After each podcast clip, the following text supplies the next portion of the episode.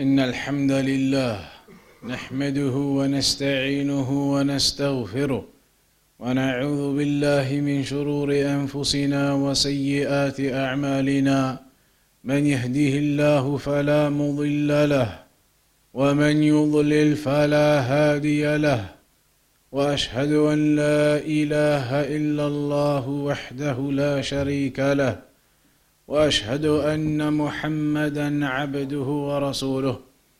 يا أيها الذين آمنوا اتقوا الله حق تقاته ولا تموتن إلا وأنتم مسلمون. يا أيها الناس اتقوا ربكم الذي خلقكم من نفس واحدة وخلق منها زوجها وبث منهما رجالا كثيرا ونساء. واتقوا الله الذي تساءلون به والأرحام إن الله كان عليكم رقيبا. يا أيها الذين آمنوا اتقوا الله وقولوا قولا سديدا. يصلح لكم أعمالكم ويغفر لكم ذنوبكم. ومن يطع الله ورسوله فقد فاز فوزا عظيما. أما بعد فإن أصدق الحديث كتاب الله. وخير الهدي هدي محمد صلى الله عليه وسلم وشر الأمور محدثاتها وكل محدثة بدعة وكل بدعة ضلالة وكل ضلالة في النار.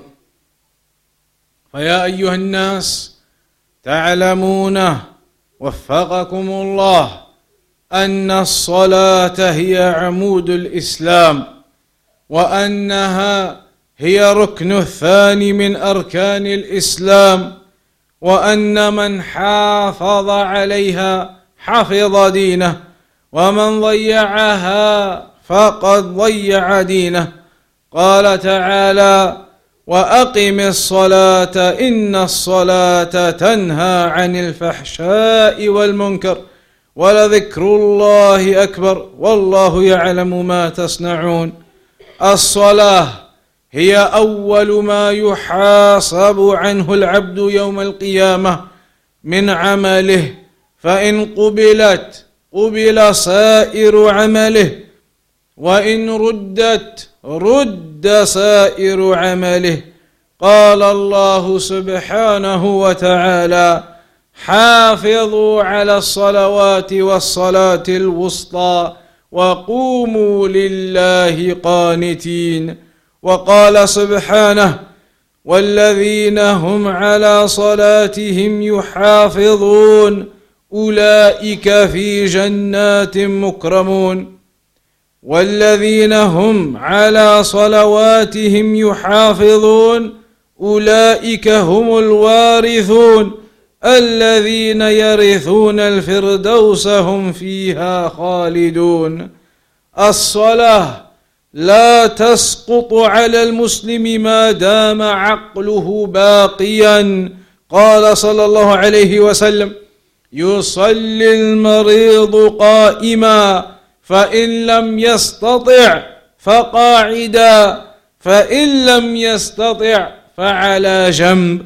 وفي رواية فإن لم يستطع فمستلقيا ورجلاه إلى القبلة. لا تسقط الصلاة في شدة الخوف أيضا. قال تعالى حافظوا على الصلوات والصلاة الوسطى وقوموا لله قانتين فإن خفتم فرجالا أو ركبانا فإذا أمنتم فاذكروا الله كما علمكم ما لم تكونوا تعلمون. فرجالا أو ركبانا يعني صلوها ماشين أو راكبين إذا كنتم فارين من العدو إلى أي جهة توجهتم مستقبل القبلة أو غير مستقبلها. في حال الفرار من العدو فإذا أمنتم فاذكروا الله كما علمكم ما لم تكونوا تعلمون. وقال سبحانه وتعالى لرسوله صلى الله عليه وسلم وإذا كنت فيهم فأقمت لهم الصلاة. هذا في شدة الخوف والعدو حاضر. قال سبحانه لرسوله صلى الله عليه وسلم وإذا كنت فيهم فأقمت لهم الصلاة فلتقم طائفة منهم معك وليأخذوا أسلحتهم فإذا سجدوا فليكونوا من ورائكم ولتأت طائفة أخرى لم يصلوا فليصلوا معك. وليأخذوا حذرهم وأسلحتهم. ود الذين كفروا لو تغفلون عن أسلحتكم وأمتعتكم فيميلون عليكم ميلة واحدة. فالصلاة لا تسقط لا عن المريض.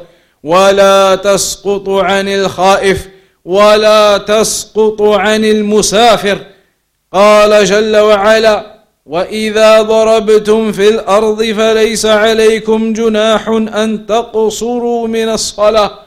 وكان صلى الله عليه وسلم يصليها في اسفاره يقصر الرباعيه مما يدل على اهميه الصلاه.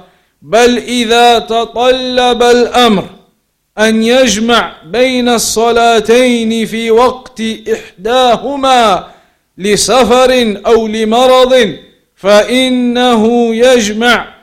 وقد رخص الله له في ذلك لأن يجمع الصلاتين في وقت إحداهما تقديما أو تأخيرا في وقت إحداهما رفقا به وحفاظا ومحافظة على الصلاة فالصلاة لا تسقط بحال من الأحوال. من تركها متعمدا خارج من الإسلام وارتد إلى الكفر إذا تركها متعمدا فإنه يرتد عن دينه بإجماع المسلمين. يستتاب فإن تاب وحافظ على الصلاة وإلا فإنه يقتل مرتدا. وأما إذا تركها متكاسلا مع اعترافه بوجوبها فإنه يلزم بها يلزم بها ويؤدب على تركها حتى يصلي. بل إن المحققين من العلماء حكموا بكفره كالذي جحد وجوبها. لا فرق بينهما مما يدل على أهمية الصلاة. وماذا يبقى بعد الصلاة إذا ضيعت؟ قال صلى الله عليه وسلم أول ما تفقدون من دينكم الأمانة وآخر ما تفقدون منه الصلاة فهي إذا فقدت لم يبق من الدين شيء كما في هذا الحديث. أوصى بها صلى الله عليه وسلم في آخر حياته وهو يعالج سكرات الموت وهو يقول عباد الله الصلاة الصلاة وما ملكت أيمانكم وما زال يكررها حتى ثقل بها لسانه عليه الصلاة والسلام. هذه هي الصلاة. التي يتهاون بها كثير ممن ينتسبون إلى الإسلام ويقولون الإسلام ليس بالصلاة الإسلام في القلب. لو كان في القلب إسلام ما تركت الصلاة. الإسلام في القلب والإسلام باللسان. والإسلام بالعمل أيضا يظهر على المسلم جميع أحواله. وأما من يقول الإسلام والإيمان في القلب ثم يترك الصلاة فهذا ليس في قلبه إيمان ولا إسلام لأنه لو كان في قلبه إيمان وإسلام لم يترك الصلاة. فاتقوا الله عباد الله حافظوا على صلواتكم أدوها كما أمركم الله في أوقاتها. ومع جماعة المسلمين فإن الكفار يوم القيامة إذا سئلوا ما سلككم في سقر يعني ما هو السبب الذي أدخلكم النار؟ قالوا لم نك من المصلين. هذا أول جواب. لم نك من المصلين. ولم نك نطعم المسكين. وكنا نخوض مع الخائضين. وكنا نكذب بيوم الدين. حتى أتانا اليقين. فما تنفعهم شفاعة الشافعين.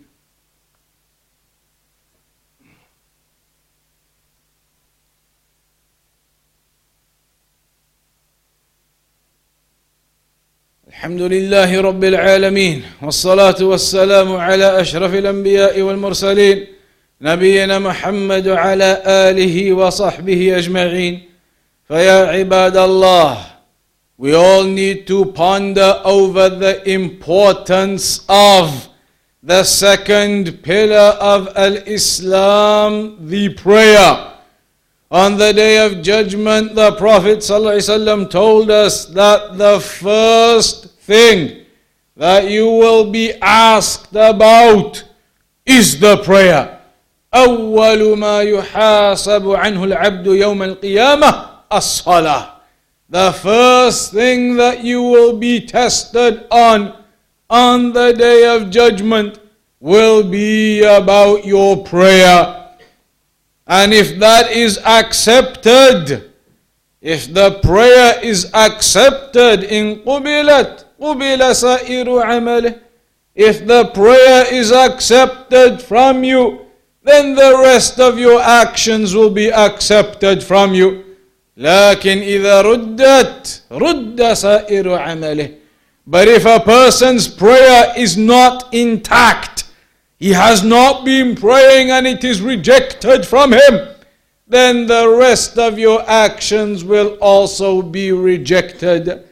A person must ponder over this pillar of Al Islam, this pillar that a person who abandons it out of laziness, even though he knows it is obligatory, but he abandons it out of laziness, takasulan, then many of the scholars they said he is still kafir. Many of the scholars they say من ترك الصلاة تكاسلا كمن تركها متعمدا The one who abandons the prayer out of laziness is just like the one who abandons it on purpose. Meaning a person who rejects the prayer is kafir of course. But what about a person who accepts the prayer but doesn't pray out of laziness?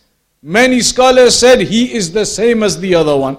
He is considered an apostate for abandoning the prayer. If you have abandoned the prayer, then what is left of your Islam? You have abandoned the five obligatory prayers of the day. Then what other good deeds are you going to do?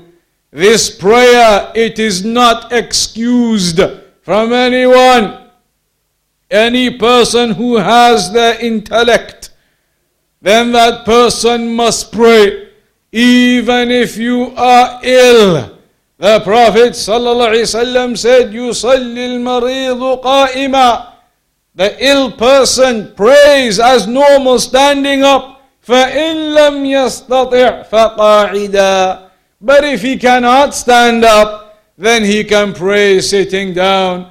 فإن لم يستطع فعلى جنب and if he cannot even do that sitting down then he prays lying down on his side so there is no exception you are not excused from the prayer if you are ill you are not even excused from the prayer if you're in battle and the enemies are coming you pray when you get the chance even if you cannot face the qibla you do not get an excuse from the prayer if you are traveling. Even in the travel, you pray, but Allah has given you the license of shortening. So the one who has a reason can shorten the prayer and can combine the prayer. Pray the Dhuhr and Asr together and the Maghrib and Isha together for the person who has a reason that is allowed in Islam. like traveling, or maybe some illness is too much, so he must combine them, then it is allowed to combine, and the traveler is allowed to shorten. But you are not allowed to miss the prayer.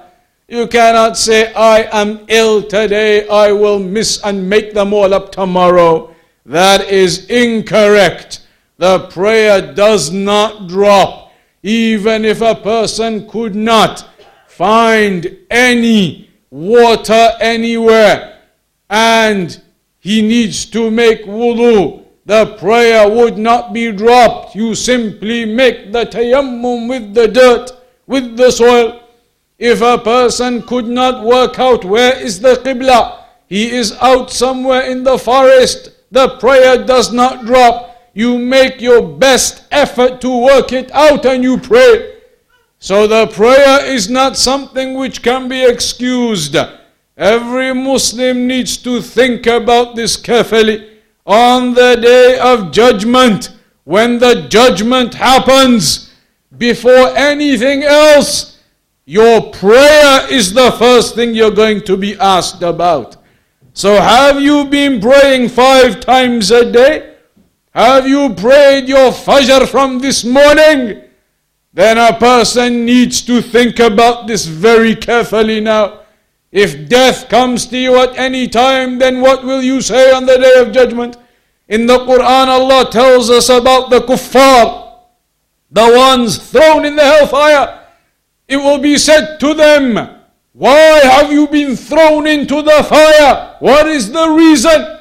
And the first thing they say, that we did not used to pray. We did not used to pray. And that is the first answer they give for being cast into the hellfire. So ponder over this very carefully now. This pillar of Al Islam, it is not something to take lightly. It is not something where you pray when you want and you miss when you want. Pray a few prayers every day, miss the others. Everything is being recorded. Allah told you, حافظوا على الصلوات. Guard over your prayers and preserve them. You do not want to be in a state on the day of judgment when the first thing you are judged on you fail the first thing you are judged on, your prayer, you fail straight away. This is the second pillar of Al Islam. Islam, it is built upon these pillars. A Muslim is not just a Muslim by saying, I am a Muslim. You must act as a Muslim and behave as a Muslim.